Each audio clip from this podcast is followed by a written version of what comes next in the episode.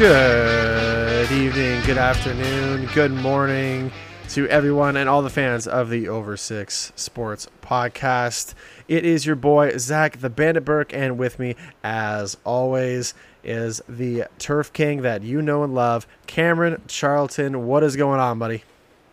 I mean, it's kind of a mixed bag of feelings tonight. Things were good, perfect weather to walk a golf course. Round, worst round of the year. But you know what the worst round of the year calls for, Burke? What? Calls for a couple extra beers on the patio. So the beers were flowing on the patio, had a glass of wine. So things are pretty good. How are you today, Zach Burke? It was a great day for golf. I I tried to get out on the course this morning just to play a quick uh, quick nine, quick eighteen. Walked out as I was supposed to be in a group with two other guests at my club, and they didn't show up. So I was like, okay, whatever. Off as a solo. And then I caught up to the group ahead on hole three or four, and there was a force. They were foursome in carts, foursome ahead of them, foursome ahead of them. Couldn't play through. Guys behind me caught up and didn't want to play with me, so I had to walk off after seven. I couldn't believe. I I just think, hey, if you're gonna come to a private course and you're two guests, and the and a member says, hey, you you want to join up so that it's you know we slow it down a little bit, and then you say no, like you should get the automatic boot. No, like that's got to be a club faux pas for sure. Man, it's just horrible for everybody. If you're both going to be waiting on the same tees together, you might as well just play the holes together. What's the fun in that? I mean, golf is a social sport. You meet people you never would have talked to, and yeah, it, it just shouldn't be allowed, especially at a semi-private course or mainly private course. Just play with the member. This is not good. Well, it's it's just a, it's kind of like they're like, oh, we're in vacation mode. We're not in a rush. I'm like, I get that you're not in a rush, but like we're gonna be waiting here anyway. And like, if I have to stand on the tee for five minutes before these guys are off the green or uh, with out of hitting distance, and you're also gonna be on the tee, it's just weird. It's it's way too weird. Like, cause then you're watching me hit every single shot, and like if you're in the group, it's fine because at least I can see your shit shots. But no, you got to sit there and watch me crank it 50 yards to the right or whatever. But anyway, it, I just didn't like it. I didn't like it at all. If if those guys very unlikely listening to this podcast do better next time. I asked I asked them twice. So hey, member asked you twice to join up. You just join up. No questions asked. I don't care how many social you are. There's etiquette on the golf course, and that's one of them. Oh, I mean, you just, you just transitioned this perfectly into some of our headlines. So we're gonna get into right into headlines, and I mean, we could start off with a faux pas because we're just coming off the BMW Championship, and you know what? I wasn't sure we were gonna need to talk about this, but we do. This playoff between Bryson and Cantlay was unbelievable, and faux pas on the golf course. Apparently, Cantlay's not allowed to walk because that'll yeah. distract Bryson. You can't call him Brooksy because I mean now you'll get kicked out of tournaments. So I mean, we'll we'll touch on first the, the that playoff and that it was just unbelievable. It was an unbelievable golf tournament. I'm actually starting to fall in love with the FedEx Cup. You're not watching just who's going to win each week. You're watching like who's going to make the cut, who's going to make this top 30. Like I was trying to hope Mackenzie Hughes could have had a weekend and really pushed it. He didn't, but it's it's actually a ton of fun. Well, and and that and you and I were texting back and forth during that playoff and um man, like Bryson had like a like how I don't know what four, was it four out of the playoff six playoff holes that he had like 15 feet or less to win, and he and he missed them all. And like I'm not the biggest Bryson DeChambeau fan by by any stretch. Like I'm on the Brooksy side of this of this feud. Um, but I, I just just as a competitor and just looking at this, uh, like I don't know how you can miss that many putts in a row. Like it's just wild. And like hats off to Cantlay too.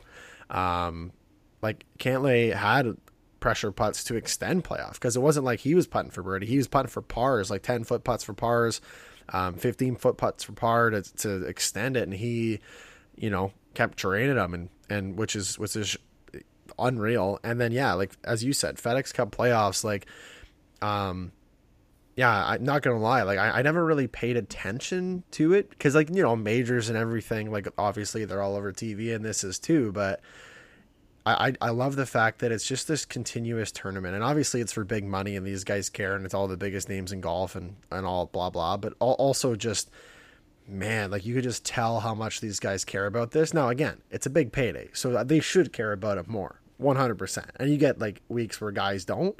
Um, But I don't know. Like if if they're gonna keep pumping out quality golf like that, I'm in for it. Yeah, I mean, 30th place at the Tour Championship. So if you make the Tour Championship and finish dead last, you're still walking away with close to $400,000. Which is nuts. Or just showing up and playing four rounds of golf.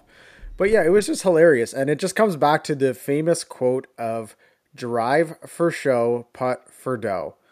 Bryson was out driving Cantlay by 30, 40 yards in the middle of the fairway. What does it matter if you can't make a 15 footer? It doesn't. And that was the biggest difference. If one of the funniest stats was Bryson is a top 20 putter on the PGA Tour this year. Cantlay is not. No. But you don't need to be. You just need to get hot at the right times. And his putter was unbelievable down the stretch. And like watching that 18, you're like, okay, Bryson's up. He's going to win this tournament. And then Cantlay just drains one from like 30 feet. And Bryson has a chance to win it. And he had, it didn't even scare the hole. The hole didn't even think the ball was going in. But and he had a couple. Continued. Yeah, he had a couple that did scare the hole though. Like he like in the oh. playoff, oh. he had two or three that lipped out. Yeah, but the one on 18 before was not close. No, but it it was unbelievable golf. And as you said, like if this is what the golf's going to be next weekend or this coming weekend, man, you got to watch it. This is going to be fun and it's exciting, and it just leads you one more week of really competitive golf before the Ryder Cup and stuff. But uh, I mean, Bryson being Bryson, and again, I I just don't understand this guy. This guy hasn't talked to print media now in 22 rounds of golf because he doesn't want to give out a wrong quote. Now he has actually got the PGA Tour has stepped up and said anybody who says calls him Brooksy at a tournament will be kicked off the premises instantly. They've stepped up and said this. So I don't know if you've been watching Twitter recently, but every PGA Tour player is basically making fun of Bryson right now. You get every South African who's like, but I get called Usti all the time. People misinterpret me for Oosthuizen all the time. Can I kick them off the golf course? Are we just going to do this? Oh, I've been called really bad at golf on the golf course. Can I? I've been called a loser. Can we just kick everybody off? No, you're a professional athlete. You're a professional athlete who's put yourself in the spotlight many times. You're a professional athlete who keeps doing it. Take criticism take chirping, especially after a round or when it's not you're in the middle of a routine or something. Man, I don't I don't see it. Like if as long as you're not in like your backswing or something, these guys are 100%. They paid money to be there. They can chirp you a bit. You're a professional athlete getting paid millions of dollars to do what you're doing. I'm just tired of all this Bryson getting what he wants and whining about everything. Brooks Koepka is living 100% rent free, utility free in the head of Bryson DeChambeau. And like, I, I, read an article about how, oh, it's, you know, with Ryder Cup coming up, it's time for, um, you know, Kep, Koepka to extend an olive branch. Like, he's already won the, the feud, this, that, and the other thing. And I'm like, fuck that, man. Like, no chance. If, like, Ryder Cup, whatever, like, you don't think that this is, this stuff's getting into Bryson's head when he's, you know, putting on putting in this playoff. He misses one, and people are shouting shouting Brooksy at him, and he's like, and he and like the the the one that set him off was you know he's walking up to the I think he's walking up to the clubhouse after, and a fan yells Brooksy at him, and or nice job Brooksy or something after he fucked it up, and he like turned around and and I think the PGA Tour is really only doing it because they're I don't know if they're doing it because they want to appease DeChambeau. I just think they're doing it from a liability perspective because they know that DeChambeau's a meathead and will light somebody up. Like if he's within arm's reach of somebody and they yell Brooksy right in his ear, that he's going to turn around and just fucking go at him. I think that's a real possibility. Yeah, so I kind of got three quick points on this matter. One, roid rage. Yep. Do they drug Two, test in the PGA, by the way? Yeah, they uh, they actually do. So oh, okay, but we we can get yeah. Uh-huh. But roid rage. Two. What happens if Brooks and uh, Bryson are in the same group and people are yelling Brooksy? Are they just gonna get tossed out? Oh yeah, great drive, Brooksy. Oh, toss that guy. Brooks Koepka was the one who teed off. Like Bryson's just gonna toss these people anyways. Could you imagine in the Ryder Cup if that actually happened though? Like it would be so funny. And three, do you really not think fans are just going to find some other way of getting in your head for all of this thing? They're not going to start calling you what Koepka. They're not going to just start getting on you. Yeah, like, like what's the point? Oh, they can't call me Brooksy anymore. They're gonna get on you. They're gonna get on you worse because you keep making this public. You yep. keep making it worse. Rory McIlroy was helicoptering clubs into the fairway this week. No one's talking about him or getting on him because it's Rory McIlroy. He doesn't put himself there. You keep doing this to yourself. End of story. That's it. Like, yeah, that's it. I don't really have any further comments on this. It's, it's like sticks and stones, man. Like that's really what it comes down to. It's like sticks and stones, and and or even that you know the bully in school, right? Or somebody who makes fun of you. If you take the joke away, it's not funny anymore, right? Like I actually think it would be hilarious if uh like just jokingly changed his names to Brooks DeChambeau on Twitter. Do you know? Do you understand? Like that would actually help him and he doesn't want to do it because as i said it's rent free and he's he's so in his own way that he can't get out of it but you need to lean into it you want to get rid of it lean into it don't go crying to daddy aka the pga tour like it's ridiculous like that's how then the kid takes your lunch money even more later on because as you said like the fans are going to absolutely blast him in the future and this is not going to change anytime soon. Keeping with golf, one thing I did want to talk about: Phil Mickelson named an assistant captain for the for Team America at the Ryder Cup. I almost said Team Canada because he feels like one a Canadian with all his beer commercials. But um, so as an assistant captain, does he get to play, or does he just is he just kind of the guiding hand with the with the team, like a coach kind yeah. of thing? Like right now he'd just be a guiding hand. Tiger Woods did play as a playing captain in the last Ryder Cup or President's Cup, but it doesn't happen very often. So I think this is a way of keeping the mood around the team good because right now you're looking at it. Brooks hates Bryson. Bryson hates Brooks. Patrick Reed's technically on the team. Everyone hates Patrick Reed. Patrick Reed hates everybody. Cantlay, like, Cantlay hates no, DeChambeau. Yeah, like yeah, Bryson and Cantlay hate each other as well. Like, there's no good moods going on this. So you bring in Phil. Phil's super positive. He's super fun. Hopefully, he can keep the move up. I that's why you see guys like uh, Riggs from Foreplay arguing Kevin Kisner wanting to be there because he's he was voted as the most fun golfer to play with, and guys want to play with him all the time. So I think just bringing in Phil into the mix, whether you're going to pick him actually to play or not, but having him as there as assistant captain is just huge because he's a great mood. He's going to keep everyone light, and with how much issues there is within this team already, it's probably a good move. Yeah, and and they have what is it, two spots to fill or just one spot to fill from captain selections?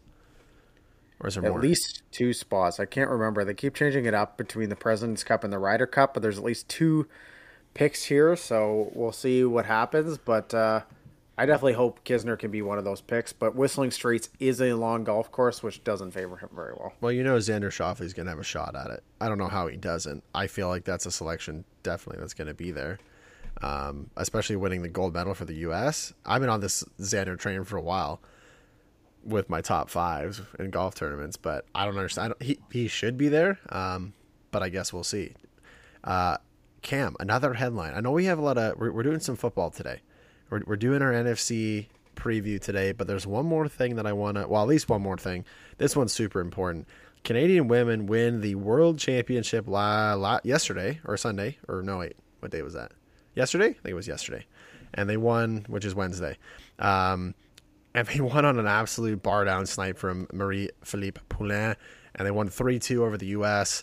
Um, love to see it it and there's lots of pundits in the sports world. Uh, uh, Sid Seixeiro was talking about uh, how this is the summer of Canadian women, and he is bang on with that tweet. And I don't agree with Sid a lot, but this is he's bang on. I mean the the women win uh, the soccer gold, the Olympics, and Team Canada breaks a nine year World Championship drought to win gold over the U.S. Yeah, and it's not even just the summer Canadian women; it's the summer Canadian women beating the states, which is yep. even better. I mean, even if they don't win the gold medals and they just beat the states and knock them out, I'm happy. But uh, yeah, it was huge. I mean, they won the 2014 Olympics, so they've done a few other things, but not winning the worlds in nine years for this, like for Canada in any hockey sport or any level of hockey is insane. And to see this team do it, and it was just super. Like I was watching a bit of it and just watching Poulin score reminded me a lot of uh, Patrick Kane when he won the Stanley Cup that year, and they were the only two players on the ice who knew the puck was in, and Marie Philip Poulin knew it was in, and nobody else did. But so kind of ruins the celebrations a little bit. But what a comeback too! Down two nothing to the states. It's this team's been the best team for ten years now. How do you come back from two nothing in the gold medal game against the states? And Canada just finds a way to do it. Marie Philip Poulin now has massive goals all the time. She just comes up clutch when the Canadian women need it, and she's finally healthy again, and it's huge. She scored the one of the biggest goals now in at least seven years. When you want to talk about fast on the ice, I mean, Kendall Coyne Schofield was in the All Star game and her speed, but the, like Poulin racing up the ice to get in on that two on one. Um, the pass by Jenner was unbelievable. Um, but the speed for her to break away from that, uh, the back checking American and just the perfectly placed shot. I actually thought the, the U.S. goaltender seemed like she was a little bit out of position on that on that play, and I'm not sure if it was because of how fast Poulin came in, but nonetheless, the shot was perfect, picture perfect. Like didn't even hit any net. It was bar, bar, ice, and out. Like I can't even blame the ref for missing that one, frankly, because uh, I mean, and you would know, like as a referee, like you're, you're watching for twine to pop, you're, you're watching for some other stuff, and that was ting ting, ice and out, which that almost never happens. So um, unreal to see from them and talk about, uh, you know, celebration and and whatnot. I mean, one of the Canadian women broke their leg during the celebration. I, I not that I'm not Captain Fun anymore, but at what point, like, at what point do we got to get rid of these massive dog piles, dude? Like these people are getting hurt in these things all the time, especially in hockey, man. Especially in hockey. But you gotta love how she just comes back out on the ice to celebrate with the girls, on just the right on a stretcher. Yeah, just no no worries. She's like, "Nah, this is fun. This was worth it. They're the world champions, so you know what? Let's have fun." I mean, yeah, for sure. We don't want to see this all the time, but she came back out there. She wanted to be out there with the girls, and on the stretcher and just doing whatever she can to celebrate. So uh, it was kind of cool to see. You definitely don't want to see that, but at the end of the day, it was pretty awesome. I just love that. Uh, you know, you go back home, you're like, oh, like you broke your fibula at hockey, like that's so badass. It's like, yeah, actually, I broke it celebrating a gold medal, which honestly could be just as badass. So, anything else we got on our uh, on our headlines list that you want to get into before we get into the National Football League? Well, I don't know how we just skip over this. I know we don't want to talk a ton of hockey right now, but uh, the Canes have have done what the Habs did to them, and Kotkaniemi with the offer sheet. It's just a crazy, interesting situation. So the Carolina Hurricanes have offered and accepted. Jesperi Kotkaniemi has signed a one-year, six point one million deal with the Canes. The Habs have till I believe Sunday to match that deal.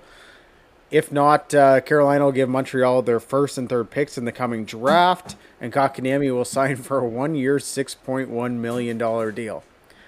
So, as a Habs fan, I see this and I'm like, well, this is revenge for the Aho offer sheet because Montreal offered Aho reasonable money, which Carolina actually quite easily accepted. Yep. The biggest thing about that deal was Carolina hates signing bonuses, and Montreal made sure like 90% of that was signing bonuses to try and scare them away.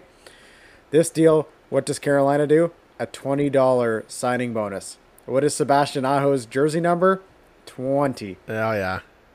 There was a pundit but, who was talking about like he's like, "Oh, this is really not a revenge play for Carolina. This is just a smart play to screw another team and possibly get a good player." And I was like, "Get your head out of your ass, dude!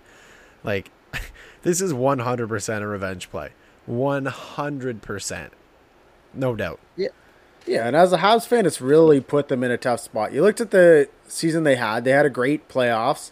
I mean, they made the Stanley Cup Finals. You look down the middle; you had Danault, Suzuki, Kotkaniemi, Jake Evans, and then you had a couple other guys on the rise, like Ryan Poehling's in the AHL. Right now, if Kotkaniemi signs in Carolina, you have Suzuki, Evans, Poehling, Matthew and... Perreault, I guess. so in that aspect, it really hurts Montreal. But at the same point, like the more I think about it, six point one million dollars for a guy who scored five goals last year, who now not only is he getting six point one this year, you have to qualify him next year at six point one, or if he's a UFA.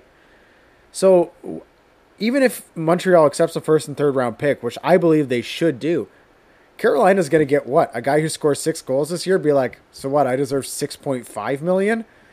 So, how much it kind of is a revenge play, and I guess I do see somewhat why it is good for Carolina and they need center. They've kind of screwed themselves in a lot of negotiations if Montreal doesn't match this offer. Yeah, and it's it's, it's yeah, you're right. I mean, 6.1 million for a player of that caliber. Um, and this is again something that's been going around, um, basically saying like, how are you paying this guy that much? Like, if they can get him on a longer term deal for a lot less, and that's the transition move, then that's fine. But I mean, I, I don't know. Like, if you can't get, let's just say he does want six five, like you can't get him on this contract, and I, are are they allowed to talk about a future contract by qualifying a RFA? Like, I don't know the specifics of it. Yeah, you can talk any contract you want with an RFA.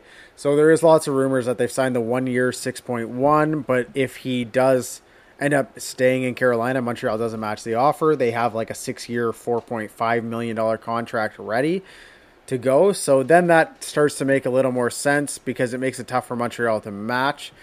And like you just you just look at so many different aspects with Montreal and I can't see them matching.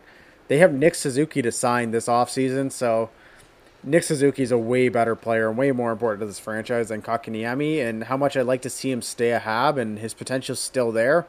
$6.1 million even on one year and really it's with the qualifying offer, you're looking at 12.2 for two, ideally.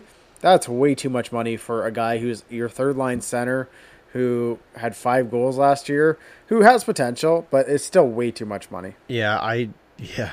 Well, I was just, where I was going with that was, is if Carolina doesn't get him on a deal, like if they, if he does go to Carolina on the one year deal and he wants to say a one year, you know, a one year six and a half next year and they don't want to do it, like, it's kind of a waste of a first and a third. But then I remember that we that the Leafs played paid Foligno a first round pick and he didn't play at all. So that you know that's or they gave a first round pick for him. Whatever, didn't play at all. So I, I can't really be the judge of who should give away first round picks, or round picks, whatever the case is. So, um, yeah. Anyway.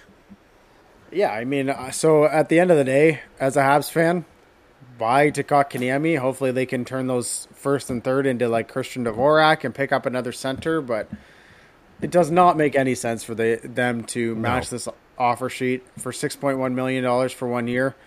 I mean, it hurts Montreal. You go from a Stanley Cup final, you take away Kotkaniemi, and it's really going to make it tough in this ridiculous division, anyways. But you can't hurt yourself this year to really mortgage your future. I would love to see a Photoshop of Kotkaniemi holding his four fingers up to the crowd, but it's actually six point one fingers. That would be hilarious. I really that that would uh, internet needs to get on that. Internet, if you hear this or you're good at Photoshop, get in on that. Um, Cam, do you want to talk some football? I would love to talk some football. Well, that's good because I have a perfect soundbite. Let's talk some NFL football. We're going to be doing the NFC East and the NFC West and the NFC North and the NFC South, the whole NFC, the preview of this upcoming season. And where would you like to start with that, Cam? Oh, I might as well. We might as well start off with the NFC least, also known as the NFC East. Ooh. And yeah, yeah, just so it, I mean, on the odd chance that SGP is listening, the NFC at least because they don't they have the to, least they, amount they, of good teams. They don't seem to think so. They do not seem to think that's the case at all. Well, we we heard Sean Green. He had his NFC East preview today and thought the Eagles could somehow go twelve and five. No, which chance. is just absolutely outrageous. No, but let's get into this division a little more. All right. So where do you want to start? Do you want to touch? Let's start touching on these teams a little bit. So we'll yep. just go based on last year. And I mean, the first place team from last year was the Washington football team. They won the division. So, kind of, what are your thoughts on the Washington football team going into this year, Burke? Um, so you know, one of the point, the big thing with Washington that I look at this year is, is that um, there's a lot more certainty at the quarterback position. That that's that's it. I mean, you you you know that Fitzpatrick had success with Miami with the system that he's that he's that he was in there, um, and they brought him aboard, and so I mean that alone is going to help them. I mean they also brought in, you know, Curtis Samuel, um, Adam Humphries, like Curtis Samuel again from a fantasy perspective, and I'm sure we'll talk about fantasy kind of moving forward as the year goes on. But Curtis Samuel was kind of one of those guys who can put up some points. Um, but I mean, the Washington football team had Alex Smith last year, he retired. I believe they had Dwayne Haskins and they had another crappy guy, right? And they were seven and nine, um, not which is terrible. They were 25th in points scored, also not great. Uh, sorry, Heinicke, Heinicke was the last guy who was good in one playoff game or the end of the year. But I don't know. I mean, the big thing here is is that their defense has to be able to carry this team again. I mean, obviously they have one of the best defenses in the league. I don't think there's any um, kind of question about that. So. I mean, if if Fitzpatrick can once again show some Fitz magic, I think Washington, the Washington football team, especially in a weak division, the NFC least, that they can have some success. And they had success last year. I just I don't I I think this is their division to lose, frankly. Yeah, and just touching on some of those points, like they go from the Devo away, they were the worst quarterback. They got the worst play from their quarterback position out of any team in the NFL. Fitzmagic, whether you think he's high risk, high reward, he is not going to give you the worst production out of the quarterback position in the NFL. He will not. To me, I look at this team and like fantasy relevant options. Logan Thomas could be in for a massive year. Yep. We know Fitzpatrick loves throwing to the tight end. Thomas showed t- signs last year that he can be really good. And yeah, this team, maybe the defense can regress a bit. They're not going to be quite as good as they were last year, but they're still going to be really good. And if this offense can be average this year, this team's going to be good. And in such a weak division, yeah, it's theirs to lose. And to me, they're still like, they finished first last year. They're going to finish first this year, in my opinion. Yep. And so, are we are we giving uh, predictions for record for these guys, or are we just going to stick with kind of giving an overview, or how do you want to do that? On our first one. I got I got a record ready. If you got a record, ready, I got a record ready. Yep, I'm good. Okay, let's work through the other teams, and then we'll go through one through four with their records. So, based on last year, second place in the division was the New York Football Giants. What kind of your thoughts going into the year on the Giants? Um, you know, and, and again, like there's there's a bunch of teams that you know they almost solely rely um, on a couple of things. I mean, you look at the Giants and Saquon Barkley and Cam, you know this extremely well, having had him on your fantasy team. You know, Saquon Barkley goes out early last year uh, and, and didn't return. And that dramatically affected them. Um, you know, a nice acquisition that they picked up this year was Kenny Golladay from the from the Detroit Lions. Um, and he's a stud. I mean, they did lose Golden Tate, so it's kind of a fair trade. I mean, I like Golladay a little bit better better than I like Golden Tate. Um, I mean, Joe Judge obviously want to makes you wants to make you run through a, run through a wall. Holy crap! Um, but I mean, if you look at their stats, I mean, last year they're six and ten.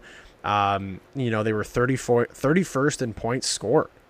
That's second last in the league, but their defense in points allowed was th- like 357 points allowed was ninth. So it was not their defense that really had an issue. Um, so you bring in Golladay, you know, you've got Saquon Barkley, you know, Sterling Shepard, Darius Slayton, um, and then you got, you know, Kyle Rudolph, Evan Engram at tight end. And really, this team kind of rides and falls with Daniel Jones and Saquon Barkley. And if those two guys can have unbelievable seasons and their defense can hold, because as you know, even uh, Kramer, Ryan Kramer um, has been talking about, their defense has been bad. Um, they just they, they can't be 31st in points scored. Even if they can get into the top 15, like just get into the top half of a league in points score, which I think is probably unrealistic in this for the first year here. Um, if they can do that, then I think that they'll they'll push. They'll, they'll make a push for the division, which again, it's not hard. It's not a good division. Um, I, I just don't know if they're going to have enough juice to get there.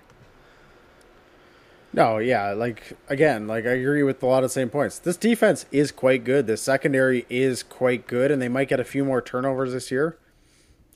Daniel Jones is not good. Yep, he's not. He, no, they don't. No. They're not going to get good quarterback play, but they've given all the options around him. And we've touched on it with Miami. You're giving Daniel Jones basically a make it or break it year. You got Golladay, you got a couple other people. You brought in Kadarius Toney in the draft. If Saquon's healthy, he has a lot of options, and maybe their offense can take a step. Do I see them being even anywhere near the 15th best offense? No. But can they go from 31st to 20th? Maybe. And maybe that's enough to start to push for the division a little bit. But Daniel Jones isn't good, and I think there's just a little too many holes on this offense and this team. And what is Saquon anymore? I know I had him in fantasy, and I'm going to say that, and it's going to sound bitter, but it's two years now. Where Saquon hasn't been relevant. So, what's going to happen with him this year? His ceiling's high. It's still crazy high with what we've seen from him, but a lot of question marks with this team, and uh, I think they can compete if they can stay healthy, but we'll see from there. Yeah, and I, as I said, like it's, man, like you're right. I mean, Saquon again, injuries are killer, and and the life of a running back in the NFL is extremely short. I mean, look at guys like Devonta Freeman. Like he's, you know, three years ago a must-have kind of, you know, he's a must-have kind of running back, and then two, three years later, he's off the map. Right? These guys do not have, they don't have long runways. So if he doesn't get it going this year, I mean, I think it's pretty well curtains for Saquon Barkley. As crazy as that sounds, because again, two years ago we're talking about how this guy is, he's number one drafting in fantasy, and then now you're like, huh? Do I even bother drafting him at six? And I to, to I don't want to get Charlton, you know. yeah, thanks. Anyways, moving into other questionable running backs, we'll touch on the Dallas Cowboys next. And I mean, Zeke's got to have a big step up this year. I mean, when D- Dakota Rain Prescott went out last year, Dak went out last year, Zeke didn't step up one bit. This team struggled. And I know everyone talked about how unreal their offense is and how good this team looked early in the year. They were two and six before Dak got injured. They should have been one and five. They shouldn't have won that game against Atlanta. This team was not good, even with how unreal their offense was and how many points they put up. This defense really isn't any much any better. Like Micah Parsons is not going to make this defense that good. He's a good no. player. Yeah. But this defense is not going to be good. Do I think this offense could still put up crazy numbers and be really good for fantasy? Maybe. But do we trust Dak after the injury? I don't know. Do they have a backup plan at uh, quarterback? They do not. They do not. Garrett Gilbert's so, their backup currently. Garrett, do you even know who that be, is? I thought it was going to be Ben DiNucci. He had a couple games last year. Is he not there anymore? Is it? I I actually don't even know. Like this is how crazy it is that we don't even know who the backup at this place is going to be. But um, like so if yeah, like if Dak and Zeke can't be who we think they are or who they can be, this team's in a lot of trouble. This offense could be really really good, but it could be really average too. Yeah, I mean, I look at this and I mean the the you know the notes that I have on them is the first thing is is um yeah, obviously the health of Dak Prescott. I mean, that's that's first and foremost. I mean, it was it 4 weeks ago that he pulled himself out of practice or whatever it was cuz his shoulder was not feeling right after being off for a year. Like I don't even know like that does not give me a lot of confidence if I'm Jerry Jones. Um, but you just signed this guy to a deal, dude. Like I don't know what like you have to run with him.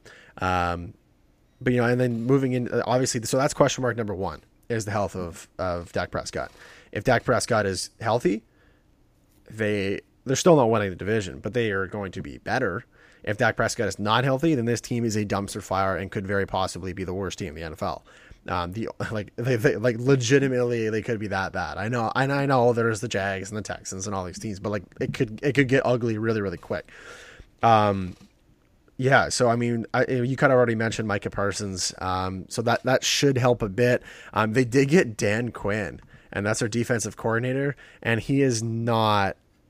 I mean, I don't know if you saw the Falcons' defense the past couple years, but they're not good, and that does not give me any confidence in in the Cowboys' def- defense at all. Um, if if if you do have confidence in this, then I I don't know what to tell you, dude. I'm sorry for you if if that's I mean like look at their points allowed last year you're 28th and you're 28th in points allowed and you're bringing in Dan Quinn the king of giving up points like no I just love how they were 28th and Dan comes in he's and you know 28 to 3 love that connection but um yeah, I'm kind of rambling a little bit here, but yeah, I mean, I just look at it. Uh, the, yeah, so I mean, Dan Quinn doesn't help you, and then yeah, Zeke. I mean, um, I can't believe that his numbers sagged. I mean, I kind of can, but like you, it shouldn't really sag that much. If Prescott's out, they should just give him the ball more. But even when they did, he sucked. Right. So guy just fumbles. He just I, fumbles all over he's the a place. Fumble give him the ball more, and he just fumbles. So I mean, the only bright spot, and I try to look for some positives with some teams. I like to be the like it, it's positive Thursday or whatever it is. So, CeeDee Lamb is the positive for me. I think if Prescott can stay healthy, I think CeeDee Lamb has the capability and did show it last year that he was able to step up and make some big plays.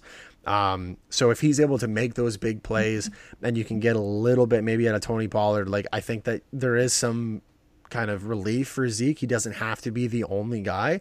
Uh, but again, it's one of those things that at running back position, if you're going to be like it's it's an easy position to get out of. I know that his fantasy value is 100% gone down. I know they're talking about him still being in the top 10. I people have I talked to, I'm like I don't know anybody who wants to draft him in the top 10 because it's such a high risk, high reward. Actually, sorry, high risk, low reward play. Um, I don't know. I don't feel. I do not. I think in summary, I just don't feel very good about the Cowboys this year or any year, frankly. Yeah, I mean, this offense can be really good, but that's about it. This defense is not going to be good. This team, I'm really questioning, but I mean, we'll see. This offense could still be really good and could carry this team to be pretty decent. So, I mean, we'll, we'll work into the last team in this division and the Philadelphia Eagles, and they're just not good. They're, yeah, I their mean, quarterback's not good. Their defense is not good. Their receivers are not good. Their running back's decent. Miles Sanders could have a really good year. He's pretty relevant fantasy. They did have a lot of injuries, especially on the offensive line last year, defensive line. They missed a lot of games there with a lot of their veterans and important players, but a lot of veterans missed a lot of games last year. Are your old players, your old veterans, going to get healthier as they age? Yeah, probably no. not. Probably not. So yeah, I look around the Eagles and I don't really see how they have a good season. Yeah, I mean they, they I mean pundits have been like, "Oh, Jalen Hurts this, Jalen Hurts that." I'm like, Jalen Hurts my butt. Like seriously, this guy is just. I, I mean, he had a couple of good games at the end of the at the end of last year, and I mean, I don't know, man. Like, sure, you had Devonta Smith out of Alabama, um, the reigning Heisman winner. That that should help you. You add Kerryon Johnson from the Lions, right? Uh, but Cam, do you know who's backing up Jalen Hurts now? It's not uh, what's his face Carson Wentz anymore. Obviously, he got traded to the Colts. Do you know the Gardner backup is Minshew and Joe Flacco? Man, what a absolute fucking disaster of a of a QB spot. If Jalen Hurts goes down, you got Joe Flacco and and or you have uh, Gardner Minshew. Like yikes. So I mean, you know, the reality for for the Eagles. What did Sean say? Twelve and five. 12 and 5 i believe Yeah, flip that in reverse, dude. There's no chance they're going 12 and 5. I mean, Nick Sirianni's got his first year as as head coach, so um, I, I just don't. I just look at the numbers, right? Like last year, you're 4 11 and one. Um, you're 26th in points scored. You're 20th in points allowed, and your point differential is 27th. Like I just don't see how you're going to be able to move those numbers up high enough with what you've done with the team, which is not a lot. Like if you look at their additions and you look at what they've lost, like they lost Carson Wentz, DeSean Jackson, Alshon Jeffery, Jalen Mills, and you've added yeah Devonta Smith, Kerryon Johnson, um, and then uh, Zech McPhearson. But seriously, like I, is that enough to get you from four eleven and one to twelve and five? No chance, no chance. No, and Kramer Kramer had them at five and twelve, so the exact opposite. So, I mean, I think this is the point where we touch on this division. So one through four We'll start at one, Burke. Who do you have winning the NFC least, and what was the record? Uh, I've got the Washington football team winning the NFC least, NFC East, and I've got them winning at nine and eight. Um, I think that if you look at last year, that's a very, it's a pretty, as I said, pretty similar record. Um, and you add the extra game in there. I mean, I, I could be off by a game or two, right? Because if they they got to play eight game or yeah eight games or sorry six games against their own division that means they only have to get four against everybody else right so i mean it could be up by one but yeah nine and eight washington football teams taking the division yeah i mean i don't know where else you go other than the washington football team for betting reasons i mean it's i mean every team in this division still plus money because this division is horrible but yeah i took the washington football team and i think the 10 and 7 sounds good to me i kind of worked through their schedule a bit and yeah, nine, nine and eight, 10 and seven to me, pretty similar. But uh, they're to win the division, and I think 10 and seven sounds like a good number for me. And I'll move into second place. This one, I I know you'll be different here, so I'll move into it. I got the Dallas Cowboys finishing second. I think their offense is going to figure it out enough to get up there, and they're not going to be good. I have second place in the division, finishing eight and nine, and I think the Cowboys are going to be there. I think their offense is going to carry them through enough games that they can get to eight and nine. Still not to five hundred, but it's not a bad season. Yeah, no, and I, I mean, yeah, I do have somebody different. I can't disagree with that argument. Um, I'm just going with the injury angle here. I mean, that's kind of what I'm banking on. Uh, I've got the the New York Football Giants in second place under Joe Judge. Shout out to Kramer. All rise, Joe Judge. Um, I think they're going to go eight and nine, so I think it's going to be close. I think you're probably going to have you know Washington win by one or two games. Uh, it's going to be close, but yeah, I got them going uh, eight eight and nine, taking second in the division. Yeah, and I, I don't agree. I think the biggest battle in this division is going to be between second and third for Dallas and New York. And I got New York finishing at third at seven and ten. And again, their defense is really good. They could take a step on offense, but I just don't trust Daniel Jones. I don't think he's a very good quarterback, and that's going to hurt them, especially in a division that has the Washington football team that's a really good defense. And I don't think their schedule is very favorable. So seven and ten. I mean, that's still a good step from last season, in my opinion, and it shows a lot of promise. And as long as these pieces keep stepping up in a horrible division, you never know. Yeah, I got the I got the Cowboys at seven and ten, so we're kind of the opposite on that. As I said, I think that the Cowboys could be better for sure. There's potential there; they could do better, um, but I'm banking on injury. I just don't think it's going to happen. I don't think Zeke's going to have another a good year. I don't think Prescott's going to make it. I think he's going to maybe play sixty percent of the games. Seriously, I think he's going to get hurt quick. So I think seven and ten is going to be pretty realistic there, and that leaves the fourth spot, Cam, and that's going to be the Philadelphia Eagles. And I, I'm gonna, I'm gonna jump on the Kramer chain again. Sorry, Sean, I'm going five and twelve. Um, I, I just don't see it. Fly Eagles fly, more like fall out of the sky and burn Eagles because you are going to be the least of the NFC least. Yeah, I mean, there's two things we agree on in this division. Washington should win the division, and the Eagles suck. I just I've I've worked through their schedule a couple times, and I don't see any more than five wins. And to me, really, I see them going four and thirteen. They're just they're not good. I don't see any part wow. of this football team that is going to be that good. And four and thirteen is just going to be an awkward year. You're not really going to compete for the first overall pick, but you're not going to sniff any aspect of playoffs, even in a horrible division. And to me, Philly's just not good. So four and thirteen, finishing last in the NFC least. And there you go. There you have it. NFC East. Where are we moving to now? So let's go from the worst division in the NFL to arguably the best. The NFC West is a juggernaut. They're all four of these teams are legit. And I think we just started off right away with the Seattle Seahawks and Russ.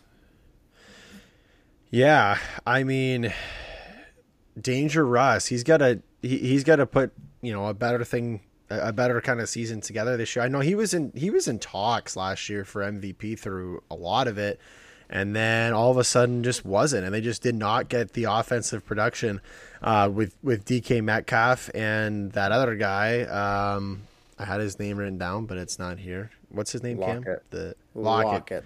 Tyler Lockett. Lock it up.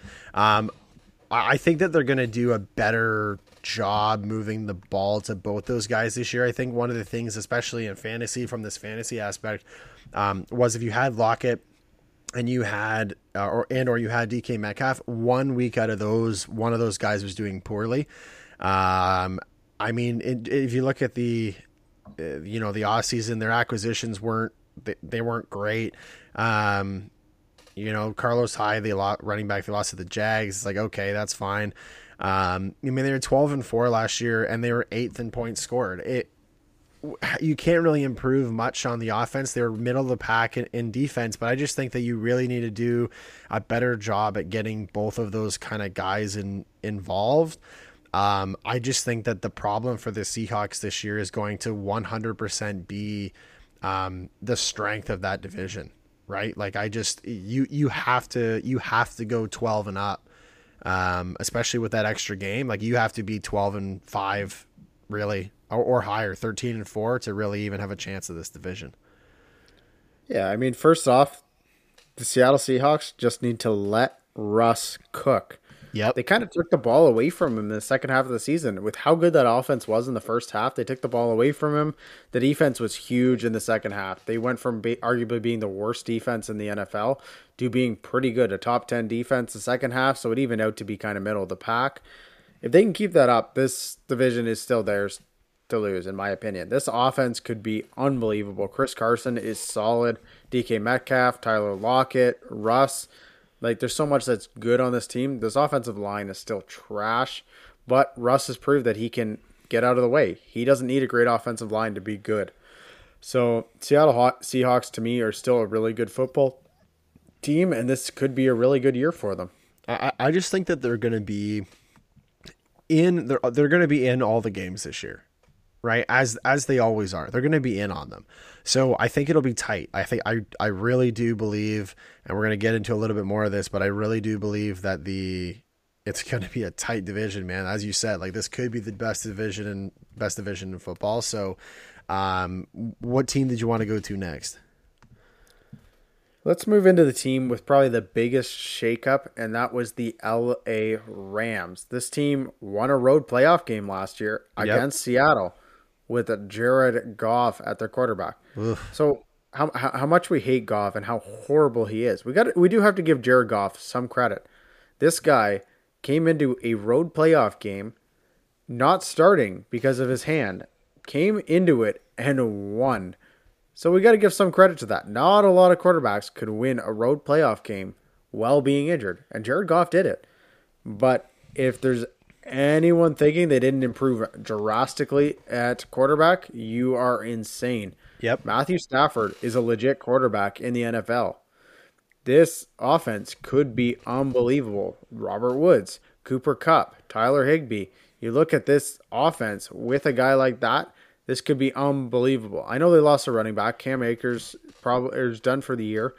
That's gonna hurt. Darrell Henderson looked good at times, though, and Sean McVay with an actual quarterback who can throw the ball. Ooh. What kind of schemes can he come up with? And then you look at the defense on the LA Rams. You have arguably what two of the top five defensive players in the entire NFL, and Jalen Ramsey and Aaron Donald. These guys are legit. So yeah, they're missing a few extra pieces around this team. When you have that high end of talent, you have to be. But the LA Rams are super interesting coming into this year. The LA Rams are 100% legitimate Super Bowl contenders by adding Matthew Stafford. And this guy's been kind of hidden away in Detroit, and I don't think people got to understand how good of a guy this is on in Detroit. So good. Like it's it's it's unbelievable. The Rams have not had a losing season under McVay. They're averaging around 11, 11 wins a season. If you don't think that that adding Matthew Stafford's going to be an extra dub or two over Jared Goff, then as you say, you're right. You're out of your mind. Um, uh, kind of a spoiler, but the LA Rams are kind of my pick to win this division. I'll tell you what the record's going to be, but um, I, I like them a lot. I really do. Yeah, I mean, there's not too many negatives on this team, and I guess one or two injuries could really kill them. Like if Aaron Donald yep. gets injured, this team is in a ton of trouble because that defense is completely different. But other than that, healthy, this team is, could be unbelievable. And I mean, just talking about injuries and healthy, we'll move into the 49ers. And they led the NFL in injuries last season. It was record setting the amount of players and injuries they had on this team. Basically, every starter missed at least one game.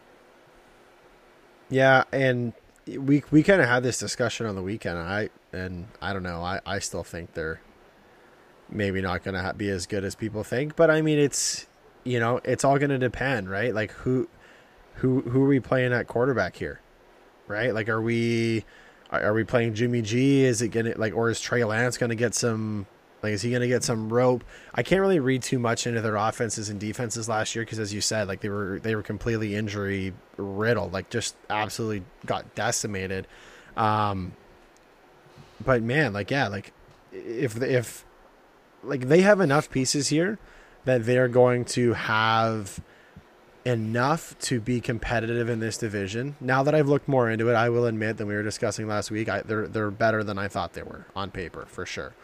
Um, I don't know though. I mean, again, you're you're in a really competitive division. You have to play six games against the be- some of the best teams in the NFL. So even if you lose, let's just say four of those, you're two and six, and then you got another eleven, another eleven to go. And again, it's all going to be injury dependent. This is how it is. Like this is where it gets kind of repetitive when you talk about teams, right? It's like, well, it's injury dependent on this. It always is, right? 100%. It always is. Um, but let's not forget that these guys were in the Super Bowl not that long ago, and there's a reason that they were in the Super Bowl not that long ago. So if they can string that together this year, then I think that they could have an okay year. But again, I am a, I am worried about the injury bug. I'm always worried about the injury bug. Injuries seem to follow the same teams over and over and over again, or and, and they stay away from some teams. So we're gonna have to see what happens with the 49ers this year. Yeah, my big take with the 49ers, if Trey Lance plays a game, it is an unsuccessful season. Because you're gonna start the year with you're gonna start the year with Jimmy G. And in how tough this division is, if Trey Lance has to come in, they're not going to make the playoffs. Which to me, with every other piece you have on this team, not making the playoffs is not good enough. So if Trey Lance has to come in in the middle of this season, it's not going to be a good year for the 49ers. Ooh, that is that is spicy. He, he's if, if what so if if like what would you when would you see him coming in then? Like how many games would they have to be at? Like what do you think the record would be at for him to come in? It could be early. It could be like one and three if they start the season one and three. But in this division, starting one and three, you are in trouble already. This division's yeah. just that good that one and three start, you're like, oh shit, we're already basically out of time because the other three teams in this division are legit. Yeah, I can't disagree. I mean, and and you want to talk about the fourth team that's legit, man the uh, the Arizona Cardinals, dude. Like these guys, if you look at their acquisition list from what they just picked up, they picked up AJ Green from the Bengals, they picked up James Conner from the Steelers, and they picked up JJ Watt from the Texans, and they weren't bad last year. Like they weren't bad at all, and they picked these guys up. I mean, look, like I dude, they were eight and eight last year without these guys. And, and I mean Kyler was unbelievable last year. Great for you in fantasy as as it would be. They were 13th in points scored and they were 12 uh, 12th in points allowed. Well, good luck now. Dude, I'm telling you right now, like these guys are definitely. I think like the like anytime you have a Watt brother, I don't care which one, but especially JJ, you put that guy in your line, man, look out. Like I think they're going to be a top 10 defense this year. I think that Kyler is going to build on it. I know that I was reading some stuff that was saying, you know, guy, you know, teams are going to scheme on Kyler, not let him run as much. I don't think it matters. This guy can absolutely sling the ball. Like look look how far he threw the ball off like like running around against the Bills um, and just chucked it to Hopkins in the end zone, man. Like like unbelievable. Um, Kyler Murray is, and I just think that he builds on last season. And I think that there's a legitimate chance that if the Cardinals are successful this year, that Kyler Murray has a shot at the MVP. I like it. The odds on that are probably pretty good, but I agree. There's definitely some questions on this defense. I don't know how good their secondary can be. But JJ Watt should help with that. I know he hasn't been JJ Watt of old recently, but if he can help at all on that line, even as a leader and stuff, and just give that secondary a little extra time to react, could be huge. If teams are going to scheme against Kyler Murray, he has DeAndre Hopkins just to throw the ball off yep. to. Arguably the best receiver in the NFL. So, are you worried about that? Not really. So, there's definitely some question marks with this team just based on how they're going to manage from next year or from last year. And again, this division is so tough. A team like this is just with question marks. I think they have probably the most question marks out of any team in this division. It's just going to be tough. Yeah, I mean, eh, and as I said, like they picked up AJ, AJ Green too. Like he's no slouch. Um, so let's kind of look at like, so who, who, do you have winning the division, Cam, and what's the record for for the NFC West here? Because th- this is might be the most interesting one we have. Yeah, I already know I'm starting off different than you, and I just got to stick with the Seahawks. They're just they, they go over on their win total every year. They're just so successful. Uh, Pete Carroll, Russ Wilson, they won't let things go down. So I got Seattle winning the division at 13 and four. 13 and 4 for the Hawks, man, that is a task. And if they get hot, I think they legitimately could do it. And I think that it really is a, a coin flip um, because my pick to win the division is the LA Rams, and I have them at 13 and 4. Um, and I think that's going to be the number. I, I, I, I think that I don't think you're going to see them at 12 or 11 because if they are, there's going to be three teams that are uh, in that division that are going to be close. And I, I, do I do see that happening. I do think you're going to have three teams close. Um, I just think that LA takes a massive step forward. I think they've been on the precipice, and I do think Jared Goff has been holding them back. I, I just think he didn't think he was good enough. Obviously, the Rams didn't think he was good enough. You bring in a guy like Matt Stafford with his zip off zip off pants turning into shorts.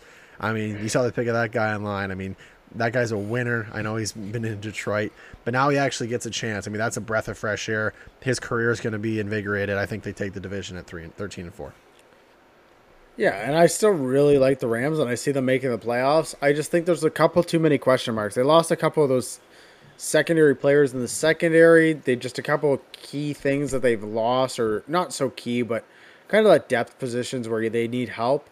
And then again, they're one injury from being really bad.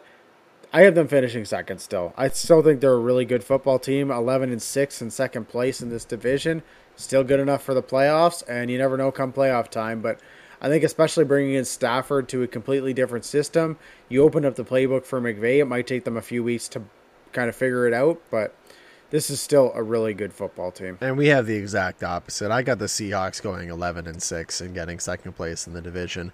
Um, you know, it's one of those things too where if they get hot, I told I I can't disagree with your points. I could see it going either way, but I think that's going to be the separation. Like I don't see it being 12 and 5 13 and 4, 12 and 5, 12 and 5. Like I think it, it will be a two game separation somewhere around there. Um, but yeah, I mean, I think those are obviously the top two teams in the division. And then in third in the division, I have the Cardinals, and I think they're going to go 9 and 8. I think they've made some nice additions to their team. Um, but again, being in the t- toughest division and the teams that they have to play, I would not be surprised if they go 0 and 4 versus uh, the Seahawks and the Rams. So if they go 0 and 4 versus the, versus those two those two teams, um, then you only have 13 other uh, 13 other games, uh, you know, to get wins on, and you're not winning all those. So even if you win nine out of those 13 games, that's where that's where I get the nine and eight from. So they're going to win the majority, I think, against other teams in the league. But I think they could definitely possibly go 0 and 4 against uh, two of the teams in their division. So that's where I kind of came up with nine and eight for the Arizona Cardinals. Yeah, and a third in the division, I have the San Francisco 49ers. I really just like their coaching system. They just missed so much from injury. They're still one of the most skilled teams on paper in the NFL. They have some key players still, especially on that defense. So we'll we'll see what ends up happening. But uh, if they can stay healthy, they can compete for this division, in my opinion. I mean, they were right there two years ago. So I have the San Francisco 49ers finishing at 10 and 7 this division is going to have a ton of wins, especially against other divisions. This division is legit. So 49ers are finishing third. In fourth, I have the Cardinals clearly, where we kind of swapped again. The Cardinals, to me, just, I don't know what they're going to be. They have a lot of question marks still. I still think their coaching is a massive question mark. Kingsbury, I don't know what he was doing with Kyler and some of the other things that went on. So to me, they're finishing seven and ten. They're going to be the only team to miss the playoffs in this division, and I just, I think they're going to take some big steps. But at the same time, I just think there's too many question marks with this team. Yeah, I mean, I, interesting that you think that that there's so there's three wild card teams this year, right? So that means that you're thinking that two of these guys are grabbing wild card spots. I mean, that's Ah, well, we're we're gonna get into a little bit more of it, but um, yeah, I've only got one of these teams. I think I think LA and, and Seattle are making it. Uh, I I don't think I think I got the 49ers in last. I got I got them at seven and ten. So we're kind of like swapping. At least the games are close. Like we're thinking like the the totals are going to be close here, so we're not completely off base with each other. Um, I'm bank again. I'm banking on injury bug. I think that it follows teams around. And I think that they're in the same spot where, especially last year when they had with their with their injury problems, they did not have guys to fill in. And I think that's the same this year. And I think that they're going to, you know, go to the same fate, uh, and or uh, with with uh, uh, with with the coaching. Maybe they try like if, if Jimmy G doesn't get to a hot start, maybe they throw Trey Lance in at in game four, game five. You know, disrupts team chemistry. Maybe he's not as good. I don't know. I, I just have a lot of question marks. Um, with that team with the 49ers. So uh, I got them at 7 and 10, which is still respectable. It's it's it's a respectable record, especially in that division. But um, yeah, I got them coming in last. Yeah, to me, you look at the Cardinals and you look at the 49ers, and there's just a lot of question marks on both these teams, but I think they both can be good teams. So to me, I look at this division and you have the division winner, and to me, probably two of these other teams making the wild card. So it's whether Seattle and LA are in the playoffs. It's whether Arizona or San Fran can sneak into that wild card and be a second team or third team from this division.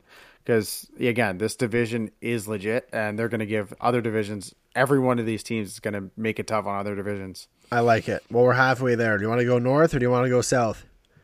I think we got to save the defending champs for last. So Yep. let's go NFC North. Let's do it. So you want to go first? Tell me about the Bears. Yeah, the Bears are interesting. I don't really know what to think of the Bears. Their defense should still be decent. Secondary has lost a couple of pieces. Do we see Fields this year, or is Andy Dalton actually going to start the entire year? Is Fields going to pull an Aaron Rodgers and just sit on the bench for a year? They going to or uh, Pat Mahomes? Is he going to start right away? I think Dalton's a safe play. This offensive line is horrible. So do we really want to see Justin Fields just getting killed every game? Uh, do we need another Joe Burrow? Probably not. So Chicago's D and stuff's still going to be decent. They're still going to show signs on this team, but yeah, this team's I just kind of kind of in the middle of nowhere right now to me. Yeah, I mean their defense is really what's going to carry them throughout the year. Um, I mean they had they were eighth in points. I think they were, I believe they were eighth in points allowed um, last year. Um, sorry, no, that's incorrect. Fourteenth in points allowed last year.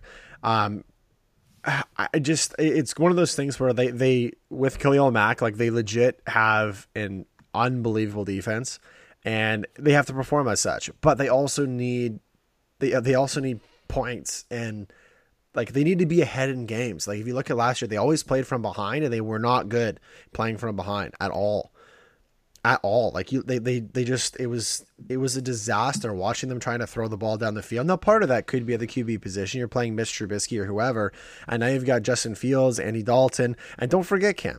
They've also got Super Bowl champion on this team as well, big dick Nick Foles. So. Yeah, I mean, from what I hear, they're saying Dalton's going to lead the team. I again, I I'm not a big Dalton fan. I, I I'm not a what's his name ginger fire i forget what it is but anyway um like i or red rocket i think that's actually it um i i do, I do not have faith in andy dalton and again justin fields maybe foles i mean they've got a bunch of kind of fringe guys but i they don't have a terrible like if you look at they got David Montgomery, Tarik Cohen, uh, running back Allen Robertson, Darnell Mooney, and uh, Damiere Byrd and Cole Kmet. So like I mean they have okay offense. Um, they're just underwhelming. I think that's the best word that I can describe that, that I can use for for da bears as the kids say is they're just they're just underwhelming to me. And if they're going to win some games, and I think they're they they will win some games. I can see them being slightly under 500. Um, yeah, it's going to be all defense driven personally. Yeah, and I think we could just move into the next team on that. That those were uh, some very valid points, and that's the Detroit Lions. I want to touch on them, and I mean, where do you start about the Detroit Lions Ooh, and me. not touching? Okay, go for it, Burke. Okay, no kickers. Can we start there? N- no Sure. kickers, zero. This team has. they released this past week. They released both of their kickers. The Detroit Lions, as we speak, unless they've signed somebody, have zero kickers. Could you imagine going for a job interview and the boss being like, "Yeah, we're hiring nobody. We would rather not fill this position and be shorthanded because that's how bad you guys are." Does this mean Detroit's going to just go for two every time they get a touchdown? I mean, the analytics suggest that maybe you should. Like it's, but like, and, no field goals too. By the way, they they have to go for every fourth down. They have to go for every two point conversion, which actually would be pretty wild. I'd be down for that. Um, but they, yeah, they have no kickers. I mean, they're and and surprisingly, like people are like, oh, you know, they're gonna be, they're not gonna be as bad as you think. Um, you know, they're gonna win a couple games, and yeah, sure, they might win a couple games. Like, well, they got Jared Goff. I'm like, dude, they were not successful with Matt Stafford. Dan so I- Campbell will not let this team go 0 and 17. Dan Campbell will will this team to at least one win. He will bite your kneecap off. If not, he will absolutely take a baseball bat to your grandmother's car. He doesn't give a fuck. Um, last year they were eight and eight, which is shocking. Um, but I, I see regression here. I, I just I have I have no faith in the Detroit Lions. I have no faith in Jared Goff. Um, I have no faith in. Uh, sorry, no, they were an eight and eight. They were lower than that. I think they were five and five and eleven. Sorry, excuse me. I'm looking at the wrong number. Um, regardless, they, they I, I have zero faith. Um, I have zero faith in the Lions, dude. Like, I, I'll, I'll say one thing is that me and a buddy of Kyle, uh, not Kyle Splash, different Kyle. Um, we bet every year Miami, Detroit, uh, who's going to have the better record or owes the the uh, the other person a case of beer. And he, he he's like, we have to come up with something different this year because I can't keep buying you a case of beer every year. Um, so yeah, sorry, they were five and eleven last year, as I said. So I I see them getting worse. I know. I I mean, they did add Jamaal Williams, but like Jamaal Williams and and adding so adding Jared Goff, adding Jamaal Williams uh, and you lose Golladay, Jones, on Johnson, Matt Stafford. This team is 100% gotten worse, and so will their record this year. Yeah, to me, like this is actually an interesting team to watch. I think their record is going to be worse than last year, but I also think it could be a really promising development year, especially if Dan Campbell can show that he can everything he's talking about in interviews and all that press conferences he can bring to this team you could have a really good year, even though you're not going to win many games. So, yeah, Detroit's not going to be very good this year, but it could be a positive year for the future. So, there are things to look out for. I don't think they're a team who's on the downswing and going further down. They're a team who, to me, is going to have a downswing this year and hopefully find a lot of positives. Yeah, as I said, like it's who would you rather be a fan of right now? The you're I already know the answer. The Lions or the Buffalo Sabres? Oh, the Lions. That's not even close. I was just testing. I was just seeing. I just I, I just like to shit on the the Sabres a little bit.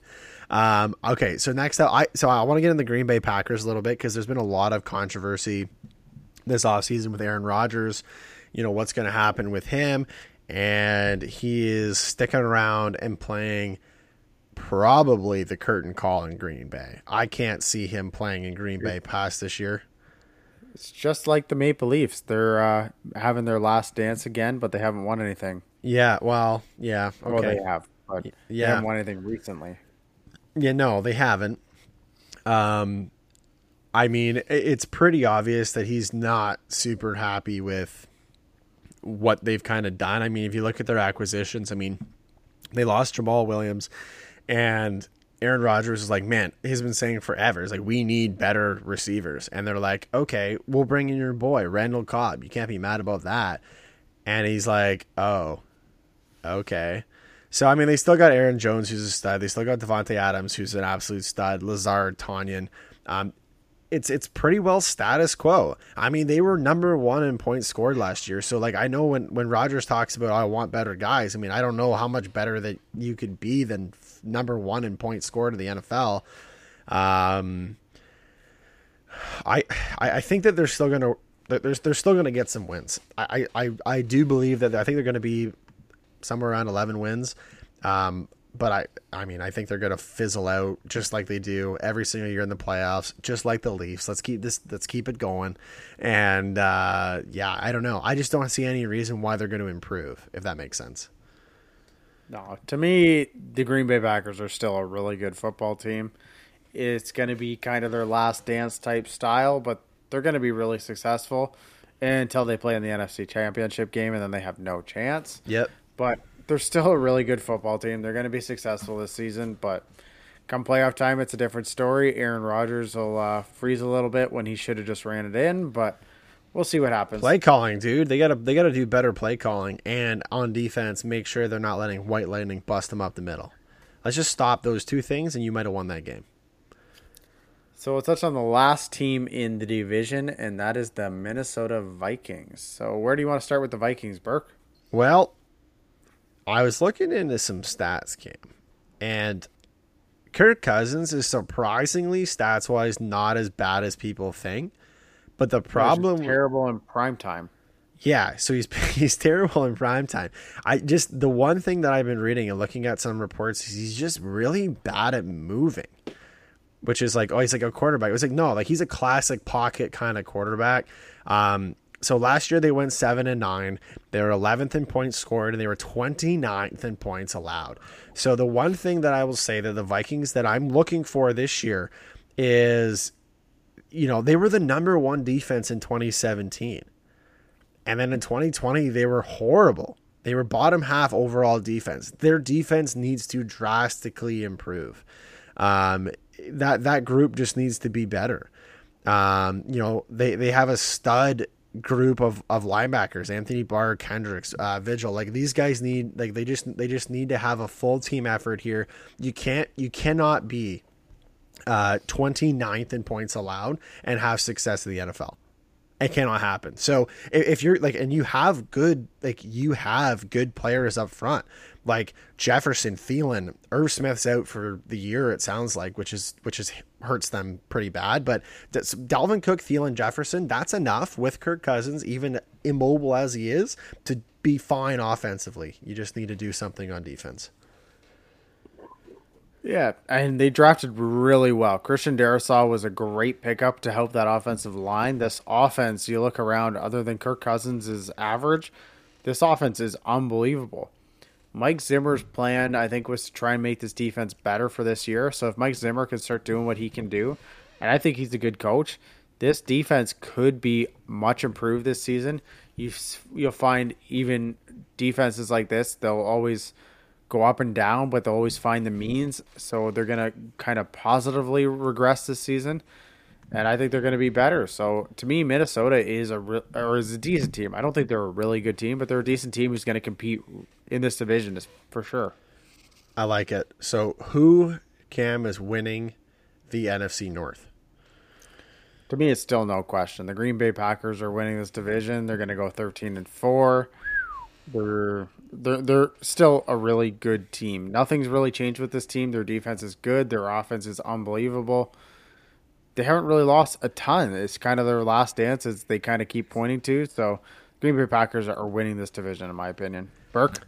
Yeah, I also got Green Bay winning the division. Um, I don't think they're going to go 13 and four. I think that the there's going to be some team chemistry issues, and if you look at their schedule too, they got it's not the easiest one in the NFL, that's for sure. Um, I got them going 11 and six. I think that's still respectable. Um, I think they're going to get probably get to the NFC Championship game, and they're probably going to blow it again because that's just what happens every year. Um, but yeah, I got them at eleven and six. I mean, I think they're yeah, it'll be it'll be somewhere around there. It could be eleven, it could be 12. 13 I think is a bit of a stretch, but um, that's where I've got them. And then in second place uh, in the uh, NFC North, I got the Vikings at uh, ten and seven, and I think that they're the Vikings have a chance depending what happens with some other teams, I think they have a chance at the wild card. If they can maybe add another win, I think 11 maybe gets it done. Um, but as you said, like you're thinking that um, that the West, you're going to have two wild cards out of there. Um, obviously, you're not going to have a wild card out of the NFC East. So, um, yeah, I mean, I think they're they they very likely that at 10 and 7 that they could definitely sneak into that last wild card spot, but they might need to get to 11. The Vikings. Yeah, to me, I have the Vikings in second. I have them down at nine and eight, but uh, I seem to be quite a bit different on a lot of these second place teams. Vikings again, as we've touched on all those points, their offense should be good. Their defense hopefully can improve, and they're going to be a good team. So at nine and eight, I find them they're going to be battling for that second or third wild card spot and be right in the mix. And I think that's still a really successful season for the Vikings. Yep, I can't disagree. And then third place, I got the Chicago Bears. Um, I think the Bears are going to go seven and ten. I think you're going to have another kind of mediocre season. Um, they made the playoffs last year, didn't they? I'm pretty sure they did. They they got beat by the Bucks in the first game. So, or no, who did they lose to? No, the Saints. The Saints and mucked them. I forget. I mean, that's what is it? Eight months ago, but I think it was the Saints that beat them. Actually, now that I say that, um, they're they're going to be worse this year, though. 100. percent They're going to go seven and ten. They're getting third in the division. No playoffs. Sorry, the Bears. Sorry, Chicago. Ain't gonna happen. You're gonna be a mediocre, middle of the pack team, and you can uh, wave by the Dolphins as they swim by the Bears. Yeah, to me, I have the Bears finishing third as well. To me, they're really. I just don't know what this team is doing or what their plan is. For me, I have them finishing five and twelve. I don't Ooh. think they're going to have a very good season. I don't know what's going on at quarterback. I don't really know what's going on at all on this team. So to me, they're going to take a big step backwards this season, and they're not going to be that good. And then moving into our fourth team, I mean the, the Lions. Lions. The Lions. The Lions are finishing fourth in this division. I have them going three and fourteen. Yeah. Again, I'm Dan Campbell. I'm four. Dan I'm Campbell, four. I'm four and thirteen. Sorry, I'm. But go ahead. Dan Campbell is not letting this team lose that ma- or not win.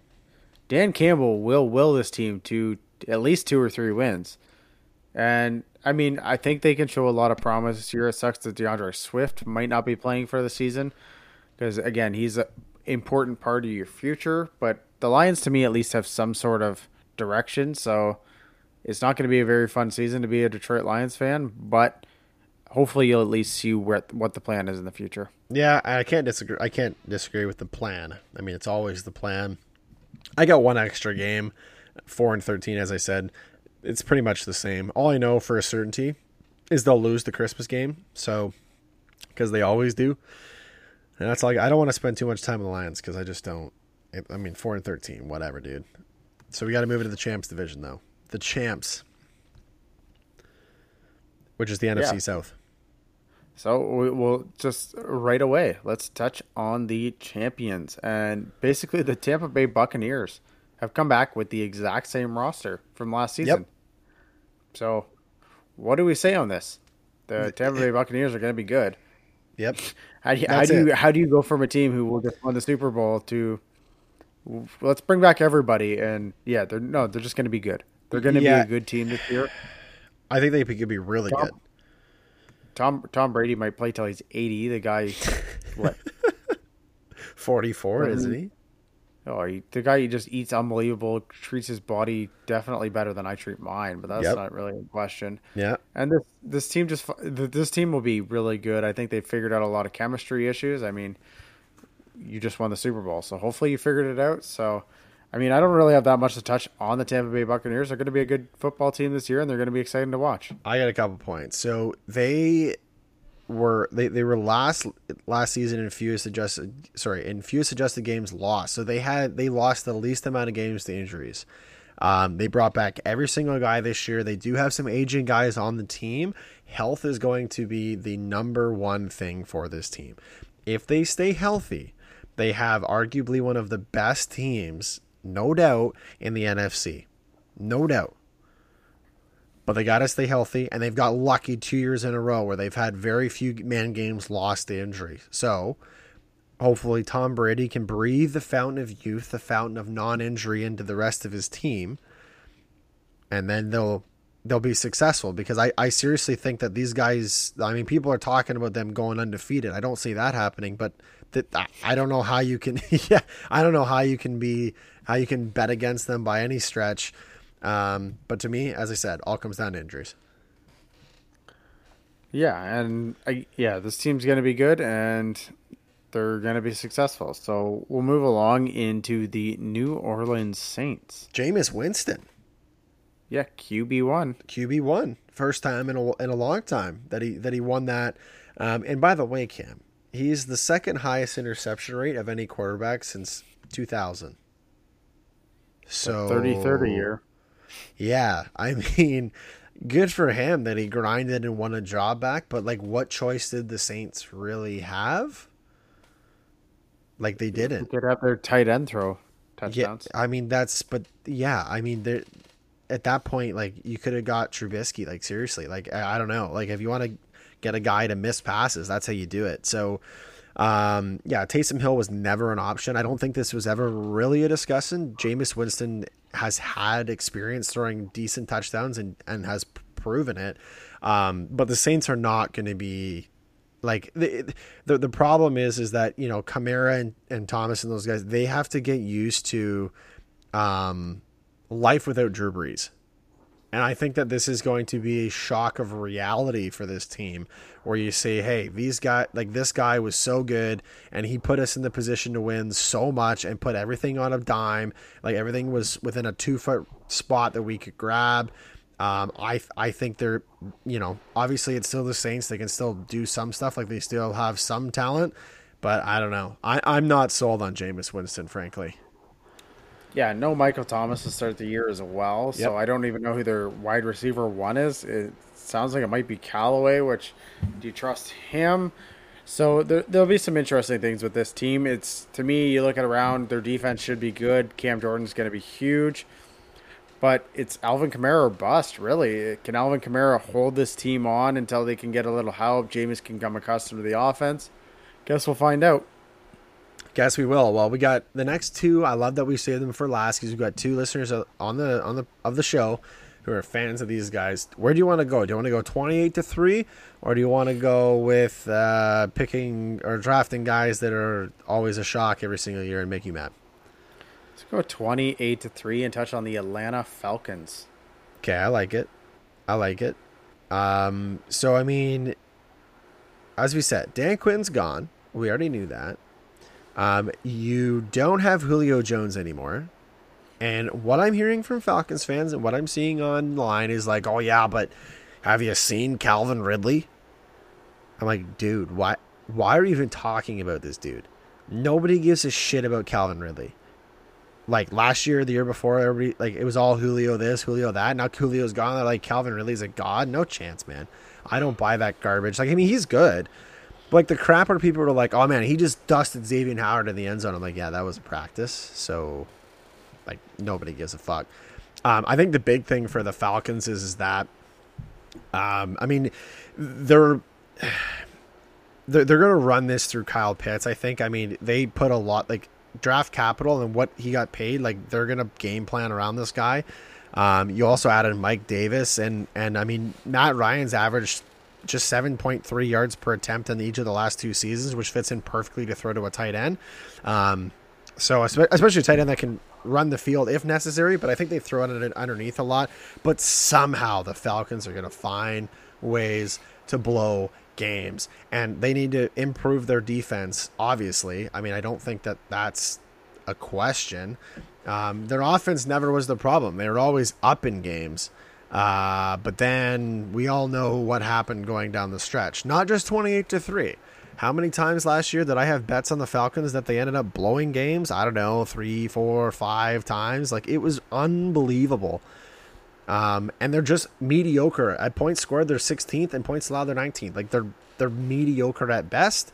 Um, so I, I just with all the Falcons friends that we've had, I've been saying for years for when I for years ever since Miami beat them when I watched them in Atlanta. These guys are just they they need to rebuild and they refuse to do so. Like they need to get rid of Ryan. They got rid of Julio, so credit to them. They drafted Kyle Pitts. That's great. But you still got an old QB. You just fired your head coach last year, and that should have happened probably two, three years ago. So you're really just kicking this rebuild down the road, and you're slowly going to get worse and worse and worse till you have no choice but to get rid of all these old guys and really start fresh. And you're going to get much worse before you get better. Yeah, and I agree. I thought they made a huge mistake in not drafting a quarterback this year. I know Kyle Pitts looks like he can be a unicorn. Is there Mac any Jones. way? Is there any way Kyle Pitts can live up to expectations? Like people are No. saying he's going to be better than Kelce. Do you really like? To me, there's two tight ends who are above everyone else, Waller and Kelce, right now, especially fantasy wise. Can Pitts even reach that? Is he going to be that good, or is he going to be less than that? Guess we'll find out. To me, this offense is still legit. Mike Davis, I actually really like. Calvin really, oh, you were kind of down on him. I think he's unbelievable. Him, Pitts, Mike Davis, kind of some everything else that they have on offense. This offense could be really good. This defense sucks. There's no if, ands, or about it. This defense is not good, and it's not going to carry this team to be very successful. I, I, I, but I just like to clarify. I'm not down on Ridley. Like I understand that he's good. It's just the hype surrounding him. And it's like you lost Julio Jones, who's what what one of the best top five wide receivers of the game the last five years, probably more. And then as soon as he's gone, everybody's on the Ridley train. Like that's what bothers me. It's not that Ridley's not good because he is. It's just the transition from those things is just ridiculous in my opinion. Yeah, and I, I that's all I got really to touch on the Falcons. Are we ready to move on to the Panthers? The Panthers is a yeah, for sure we are. And the Panthers is really there's two things that I'm looking at here. Um, Christian McCaffrey, because the team runs through him. I don't care who's at quarterback or whatever. Like this guy receives the ball the most. He runs the ball the most. He's the biggest question mark in fantasy and in the league, like and, and for the team uh, win wise. Um, and he needs a bounce back from injuries. I mean, again, we like we keep pounding this drum about how running backs. Same with Saquon. If you get injured again this year, it, it, it, it goes downhill extremely quickly. And then the other aspect that I look at is Sam Darnold gets an opportunity with the Panthers, and he's been stuck of the thumb of Adam Gase. And uh, yeah, we know how Adam Gase ran because he ran Miami, and that wasn't very fun. So we'll see what happens. I mean, they should be Whoa, better well, defense. We've What? seen how Adam Gase is with quarterbacks. Ryan Yeah. Tannehill. Adam Gase, not good. No Adam Gase, quite good. Sam Darnold. True. Adam Gase, no good. Can he take a step now? I don't know. Maybe he can. That's what I'm saying. He's stuck under Adam Gase's thumb. Can he be better with the Panthers? I'm going to say no. I don't think he will be. Um, I mean, when you see ghosts, I mean, I don't know how much of that's Adam Gase and how much of that's your own head. Um, the the other thing is that I think they like if you look at defensively, um, they drafted all of their draft picks on defensive players. So obviously that was a concern for the Panthers. Obviously. Um, and so I would expect them to be better this year. Frankly, if you put all your draft capital into defense, and I get that some of the rookies aren't going to play, and you know, Jaycee Horn, their quarterback, was their first round pick, which our buddy Nate was, you know, initially shocked at. You know, they got uh, one of the nice offensive additions, actually, Chuba Hubbard. Um, they drafted in the fourth round. Um, but like they were, you know, they were 18th in points allowed, which is not bad. So, but why did you spend all your draft capital there? I don't know. You better. That's what I'm saying. You better. Your defense has to take or has to take a step, and your offense was 24th in points scored. So I think Darnold will help that. McCaffrey playing will definitely help that. I don't think that's still enough to make them a, a very successful football club, and I I don't see them having a shot at the playoffs this year. No, I don't know if I have them a shot at the playoffs, but again, they're one of those teams where I really see a route of how they improve a ton this year, have a decent year where they don't make the playoffs, but get a ton of positive things going to next year. They're kind of one of the most interesting teams to me. Just they're young, they got a lot of talent, and we'll see what happens. Sam Darnold to me, huge upgrade, and we'll see what he can actually do though. and they were five and eleven last year. So let's kick this off. Um, I mean, is it like you have the Tampa Bay Bucks winning the division, correct? Yes. And what do you have them winning at? I got the Tampa Bay Buccaneers winning the division at 13 and 4. Okay, I've got them at fourteen and three. So we can just move on to that. It's close enough. I think that's leg- legitimately thirteen and four, 14 and three. You're splitting hairs. I mean, you're a touchdown here, a touchdown there, and that's what's going to happen. Um, the rest of the teams, I think they're really close, and they're not good. Um, I don't think they have any shot really at playoffs. It's all going to depend that that third spot. As I said, I think you know it- it's it's really going to be up in the air. Um, but I have second in the division. I have the New Orleans Saints at eight and nine. Like I think that they actually could if Jameis Winston actually plays well and keeps his interceptions down. I think they could win some games. I think they got enough pieces, and I think they got enough of a culture that they could definitely win some games. Eight and nine is still a losing season, um, but I think eight and nine is good enough for second in a division. No, and I have the New Orleans Saints finishing at 9 and 8. I Jameis has a ton of skill. There's no doubt about it. He just needs to stay away from the interceptions. Kamara is legit. This defense is quite good. So for them to sneak right around 500, win a game, win a game or lose a game, that's right where I see the Saints being. And then I've got the Carolina Panthers as third in the division. I've got the Carolina Panthers improving from last year's of five and eleven, uh, but not improving enough that our, our buddy Nate's going to be happy with. I've got them going seven and ten, which again respectable. McCaffrey brings back a couple games. It could be eight and nine. I just don't see how they get to be a nine win team just with Darnold and McCaffrey. Frankly, No, to me, I like a lot of the things Carolina's done. This offseason made a lot of sense to me. I mean, the one pick, maybe not, seemed a little early, but they seem to have a plan. And this is going to be a huge year for them. But yeah, for me, they're not going to be that competitive. I have them finishing 6 and 11.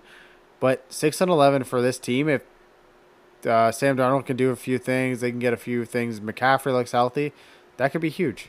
They Yeah. got a young, promising defense. So we'll see what can happen with this team. and that's an extra one win right? Like that, all the moves they made is one win. I've got them at two wins. Again, one win, two wins. You're splitting hairs.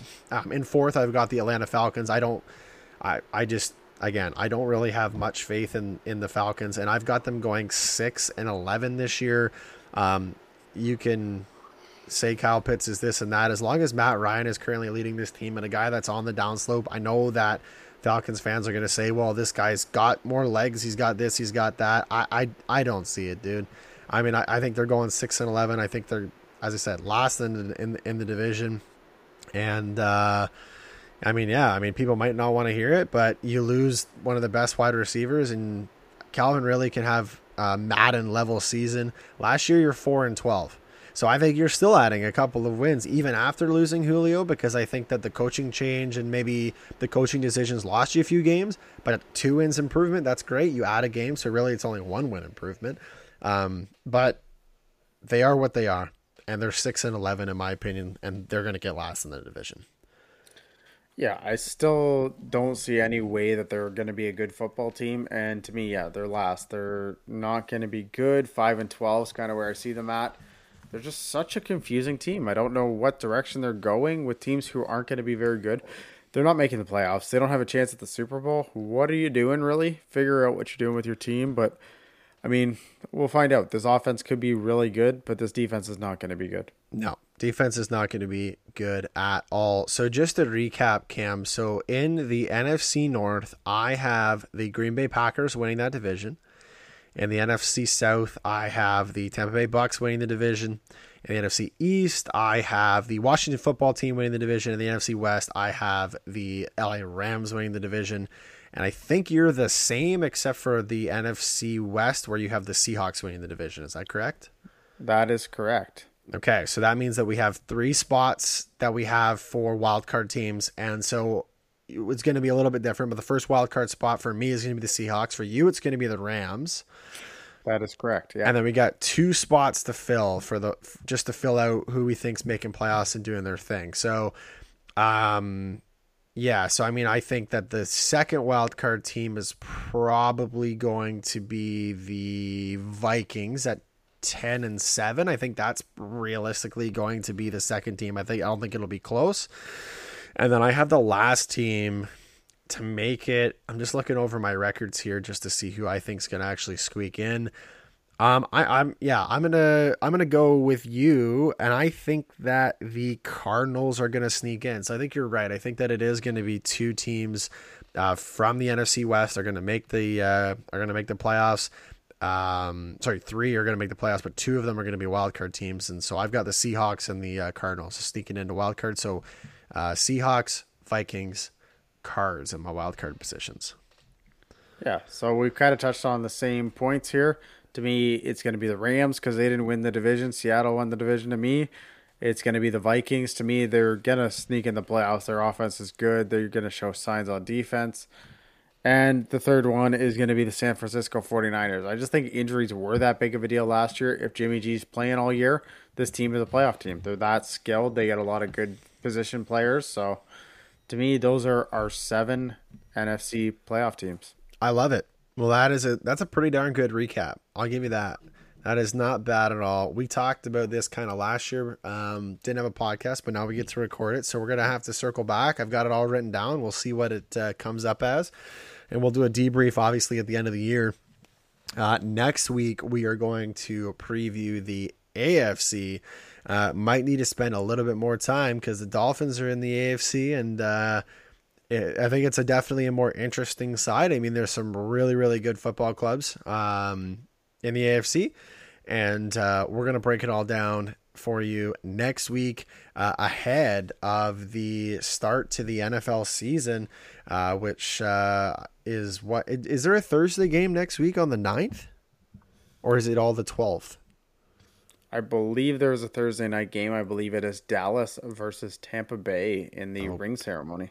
God, that's going to be just a disaster. Okay, well, anyway, so we're going to break it all down the AFC for you before the kick of the football season. Uh, that's going to be next week. I'm excited for that. I'm just excited to get the games going. Enough of this preseason bullshit. That's over. Um, Miami, by the way, won on a Hail Mary, which nobody cared about and couldn't find a freaking highlight of to save my life in Canada because nobody gives a shit. Um, but yeah, Cam, anything else you want to talk about before you let it go to next week? No, I'm looking forward to next week. I'm looking working through the Dolphins schedule one through seventeen this year, so that'll be fun to work through and talk about and see where uh, our uh, we actually end up with their records. Yep, we're definitely going to talk a little bit more about our own team next week for sure. We just kind of we did obviously research, skim through the NFC. Uh, we will dive a little bit deeper into the AFC East, particularly uh, our team, and then the overall preview of the AFC for the NFL. Um, as always, you can follow us on Twitter at Zach Burke over six at C Charlton Turf and at Over Six Sports on Twitter, as I said. And for the Over Six Sports podcast, I am Zach the Bandit Burke, and with me is, as always, No, still not doing it. Just Cameron Charlton. one day he will say it. It's the Turf King, Cameron Charlton. Thanks for listening to Over Six Sports, and we will chat with you.